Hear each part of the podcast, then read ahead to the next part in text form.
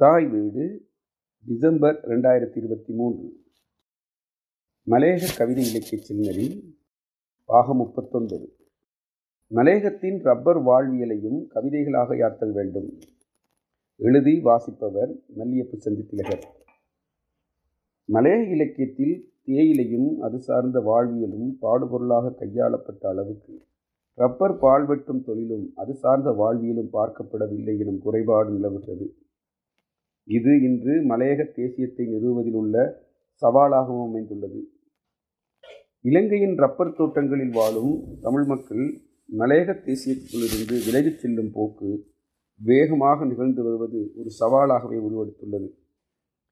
மலையகம் எனும் சொற்றொடரை வளர்த்தெடுப்பதில் முன்னின்ற மலையக இலக்கியமே இந்த குறைபாட்டை உடையதாய் உள்ளமை ஏற்றுக்கொண்டுள்ளார் எழுத்தாளர் தெளிவத்தை ஜோசப்.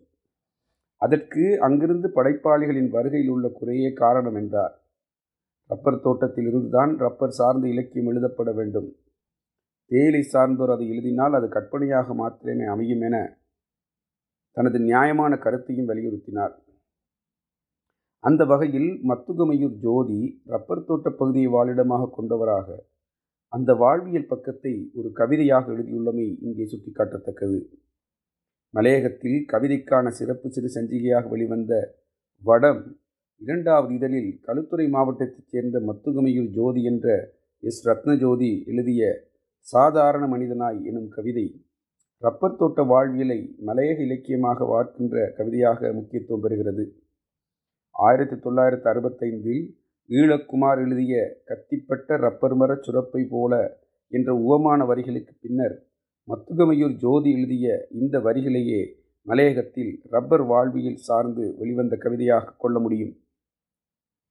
பால்வாளியை தூக்கியே உன் பழுத்து போன கைகள் கத்தி பிடித்தே கரைபட்ட உன் விரல்கள் உன் வஜ்ரம் எடுத்த உடம்பும் வரிசைப்பட்ட அடையாளங்களும் எம் ஒவ்வொரு வாழ்நாளையும் கூட்டிச் செல்கிறது. அன்பு தந்தையே எத்தனை ஜென்மங்கள் எடுத்தாலும் நீயே என் தந்தையாய் உனக்கே நான் மகனாய் பிறக்க வேண்டும் என நினைவு பெறுகிறது ஜோதியின் கவிதை. இங்கு குறிப்பிடத்தக்க அம்சம் தேயிலை சார் படைப்புகளில் தாய் பெண் முதன்மைப்படுத்தப்படுகின்ற அதே வேளை ரப்பர் சார் படைப்பில் தந்தை ஆண் முதன்மைப்படுத்தப்படுகின்றமையாகும். எனினும் மத்துகமையூர் ஜோதி போன்றவர்களிடமிருந்து தொடர்ச்சியாக ரப்பர் வாழ்வியல் சார் படைப்புகள் வெளிவராமை வருத்தமளிக்கின்ற செய்தியாகவே அமைகிறது. ரெண்டாயிரத்தி ஐந்து சிந்தனை வட்டம் வெளியீடாக மலைச்சுவடம் எனும் தொகுப்பை தந்தவர் மாரிமுத்து சிவகுமார் இவர் ரத்னபுரி மாவட்டத்தை பிறப்பிடமாக கொண்டாலும் உவரலியா மாவட்டம் ஹெட்டனில் பலகாலம் வாழ்ந்ததனால் ரத்தனபுரியில் ரப்பர் இருந்தாலும் தேயிலை வாழ்வியிலேயே இவரது கவிதைகளில் பரவலாக தரிசிக்க முடிகிறது. பரவலாக பத்திரிகைகளில் எழுதி வரும் இவர் இப்போதும் உயிர்ப்புடன் இயங்கி வரும் கவிஞராக அடையாளம் காணப்படக்கூடியவர். மழையில் நனையும் வானம் எனும் தலைப்பில் இவர் எழுதிய கவிதை இவ்வாறு அமைகிறது. மலை தீபாவளி மலிவு விற்பனைக்காக பூத்திருந்தது. வானத்தின் கையை இறுக பிடித்தபடி தேயிலை கன்று பலூன் விற்பவனை திரும்பி திரும்பி பார்த்தபடி நகர்ந்தது. தேயிலை கன்றின் நாவலறியாத வானம் விரைவாக மளிகை கடையொன்றிற்குள் நுழைந்து தீபாவளிக்கு தேவையான அத்தியாவசிய பொருட்களை ஒவ்வொன்றாக விலைகளை கேட்டு கேட்டு பட்டியலிட்டது. வாசலில் அழுதபடி நின்றிருந்த தேயிலை கன்றினை மீண்டும் கையில் பிடித்தபடி மளிகை கடை முதலாளியிடம் அவசரமாக திரும்புவதாகவும் அப்பொருட்களை தயார் செய்யுமாறும் பரிந்துரைந்துவிட்டு வெளியே விரைந்தது. வானத்தின் நீளம் தேயிலைக்கன்றின் ஆசை உணராமல் தனக்கு கிடைத்த தீபாவளி உட்பணத்திலிருந்து தன் இயக்கத்தினை துரிதமாக்குவதாக நினைத்து தேயிலை கன்றினை பாதையோரத்தில் நிறுத்திவிட்டு சாராய கடைக்குள் நுழைந்தது. சற்றில் இயற்கை கோபத்தால் திணறியது. வானத்தின் மீது தன் ஆத்திரத்தை கக்கியது. வானம் அந்த மலையில் நனையத் தொடங்கியது. மழை அடைமழையானது. நகரமெங்கும் வெள்ளப்பெருக்கு அதிகரிக்க தன் கை நழுவிய தேயிலை கன்று மலைக்கு ஒதுங்கி நின்று பலூன் பார்த்தபடி அந்த வெள்ளத்தில் மிதக்கலானது. அங்கே அங்கு பெய்யும் மழை போலவே வானம் பீரிட்டு கதறியது. ஏன்? குறியீடாய் நிறைவு பெறுகிறது. இவரது கவிதை இலங்கையில் மெட்டமைக்கப்பட்ட மெல்லிசை பாடல்களாகவும் வெளிவந்துள்ளமை குறிப்பிடத்தக்கது. அப்புறம் என்ன எனும் தலைப்பில் கவிதை தொகுதியை தந்தவர் கவிஞர் குறிஞ்சி இளந்தென்றல் ரெண்டாயிரத்தி ஆறில் கட்டாந்தரை கணிதா வெளியீடு எனும் தொகுப்போடு கனிவுமதியாக தன்னை அறிமுகப்படுத்தி கொண்டவர் புஷ்பராஜனும் இயற்பெயரால் யாரும் அறியாத இவரை கவிஞர் கனிவுமதி எனும் புனைப்பெயரால் பரவலாக அறியப்படும். கவிஞராக ஓவியராக திகழ்பவர் சி. பன்னீர்செல்வம் மூசி கந்தையா ஐசக் மலைத்தம்பி போன்ற காத்திரமான கவிஞர்கள் பிறந்த கண்டி மாவட்டம் அருள்கலை பிரதேசத்தைச் சேர்ந்த இவர் தற்போது தலைநகரை தளமாக கொண்டு இயங்கினாலும் தனது பூர்வீக இடமான மலையகத்தை மறக்காமல் நேசிக்கின்ற மனது அவருடையது.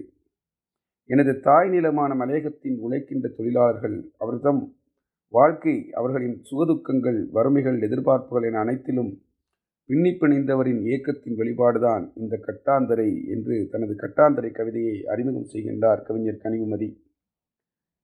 கேள்வி எனும் தலைப்பில் கனிவுமதியின் கவிதையொன்று இவ்வாறு அமைகிறது. போன முறை மேட்டு லயத்தில் இந்த முறை தோட் எங்கள் தோட்டத்தில் அடுத்த முறை எங்கேயோ கனவு மட்டும் குறைந்தபாடில்லை களவு போன வீடு கருமாதி வீடாக காட்சியளிக்கிறது.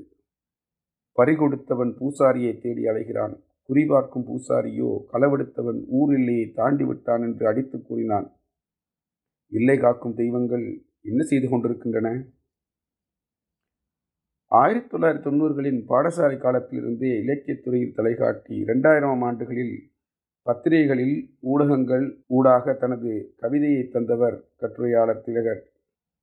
மலையக தொழிலாளியின் சம்பள உயர்வு பேரில் ஆயிரத்தி தொள்ளாயிரத்தி தொண்ணூத்தெட்டு முதல் எழுதப்பட்டு வந்த கூட்டு ஒப்பந்தம் மற்றும் அதன் பொருட்டு எழுந்த ரெண்டாயிரத்தி ஓராம் ஆண்டு மல்லியப்பு சந்தி எனும் இடத்தில் இடம்பெற்ற சத்தியாகிரகத்தை விமர்சிக்கும் வகையில் எழுதிய மல்லியப்பு சந்தி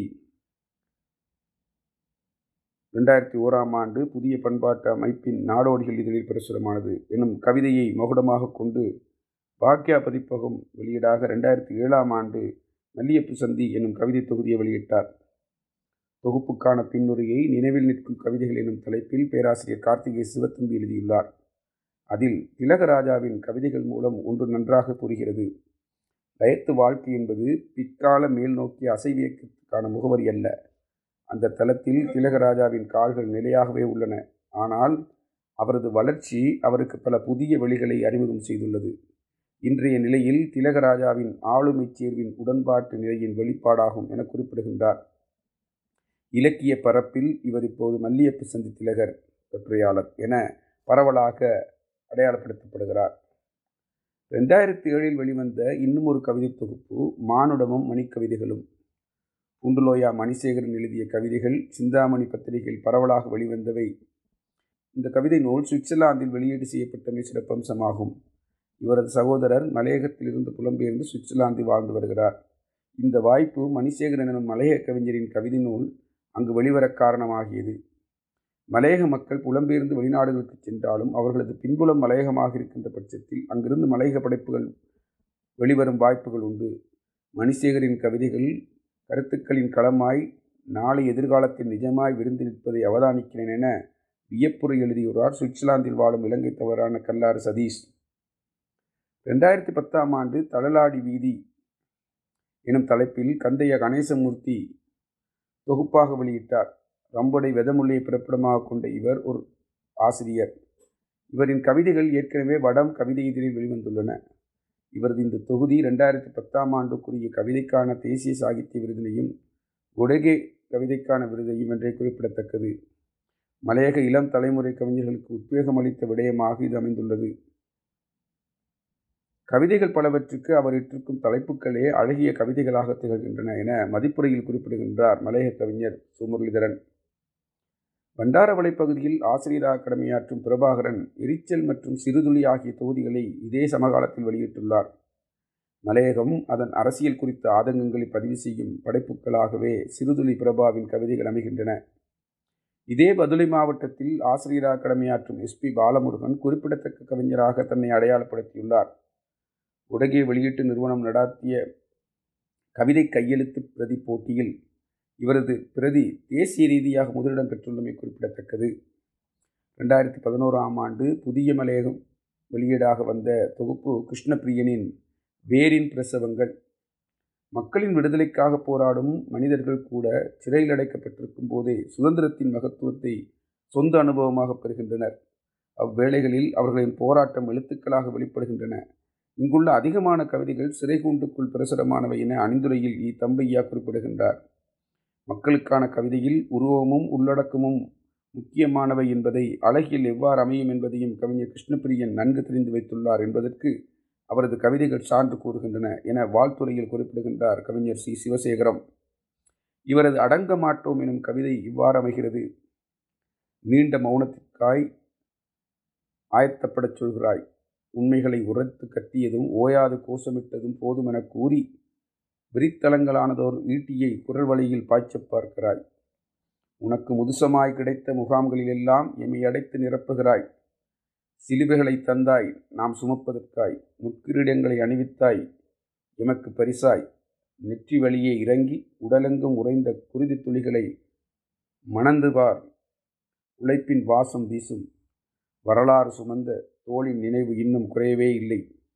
ஒடுக்கல்களை எதிர்த்து கடந்த காலங்களில் நினைவு இன்னும் குறைவே இல்லை. மறித்து மறித்து பார்த்தாய் உடைத்து கொண்டு வந்தோம்.